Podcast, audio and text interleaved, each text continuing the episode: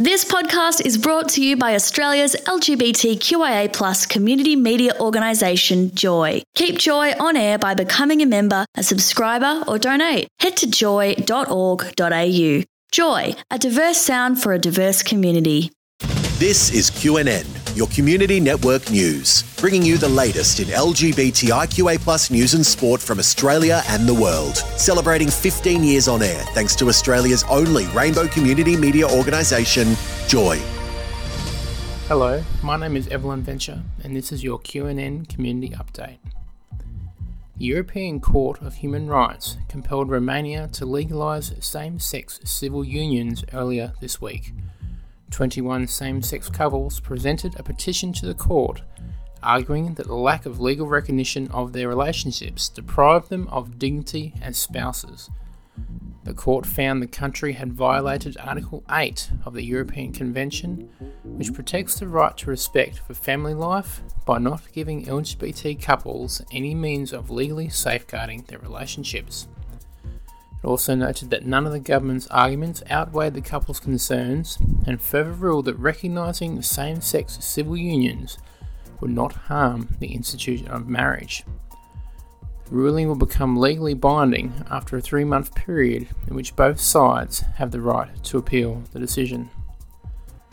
Mexico has finally begun allowing its citizens to legally identify as their true selves after issuing the country's first non binary passport. 16 countries, including Mexico, currently recognize the X marker on official documentation such as passports, licenses, and birth certificates.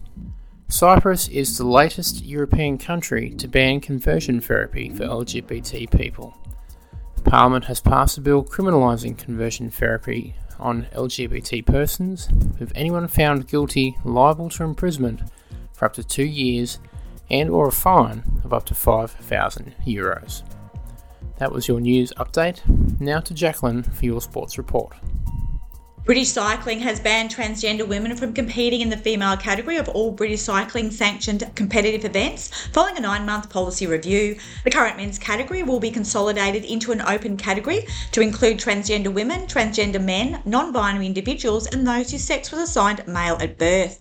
British Cycling CEO Jon Dutton says the new competitive activity policy safeguards the fairness of cycle sport competition. Representatives from over 20 of Australia's sporting organisations came together last week in a show of collective support for the Voice to Parliament. Held on National Sorry Day, sports leaders, including AFL Chief Executive elect Andrew Dillon, released a co signed open letter encouraging Australian sports fans to vote yes for constitutional change. AFL legend Eddie Betts shared a message for queer Indigenous Joy listeners. If you're having you know, any decisions about the yes vote, just make sure you spend time with elders and ask questions and, and try to learn a bit more about it because we should have a voice and we should have better outcomes for our people and our kids in our community.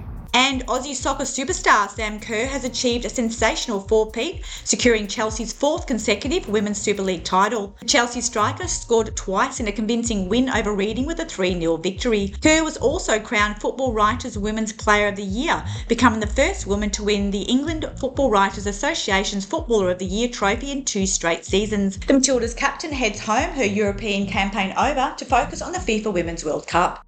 Thank you, Jacqueline. That is what is making news in the LGBTQIA community this week. The QNN team will be back next week, or you can find us wherever you source your podcasts. Just search for QNN. I'm Evelyn Venture. QNN was recorded at Joy, a diverse sound for a diverse community. Tune in to Joy 94.9 FM in Melbourne, joy.org.au, or via the Joy app. QNN is distributed across the Community Radio Network with thanks to the Community Broadcasting Association of Australia. Thanks for listening to another Joy podcast brought to you by Australia's LGBTQIA community media organisation, Joy. Help us keep Joy on air. Head to joy.org.au. Joy, a diverse sound for a diverse community.